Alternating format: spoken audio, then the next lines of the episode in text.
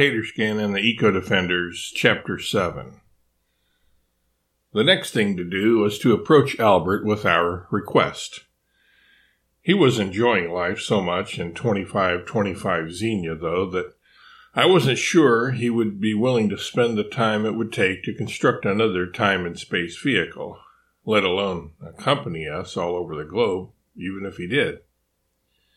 After all, Albert was busy with his orchard, growing fruits and nuts, as well as hiking in the forest and mountains around us, and simply enjoying life in general. But I had worried for no reason.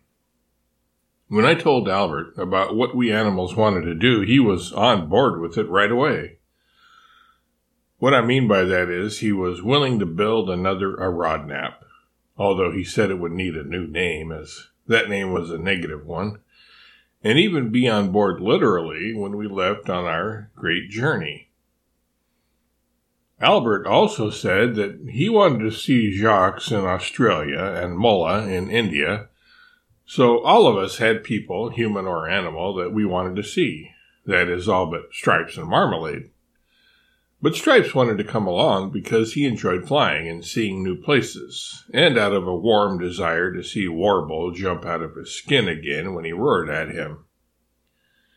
Humans had taken animals out of their skin so often in the past that he enjoyed the thought of returning the favor and making certain humans jump out of their skin. And everywhere that Stripes went, Marmalade was sure to go, so it was settled we would all travel together as soon as the new Arodnap was built. The next question was, what should the name of our new time and space travel vehicle be? We all began to mull it over in the back of our minds. It was not an emergency or a life and death matter, but we all wanted to come up with an appropriate and fitting name by which to identify our means of space and time exploration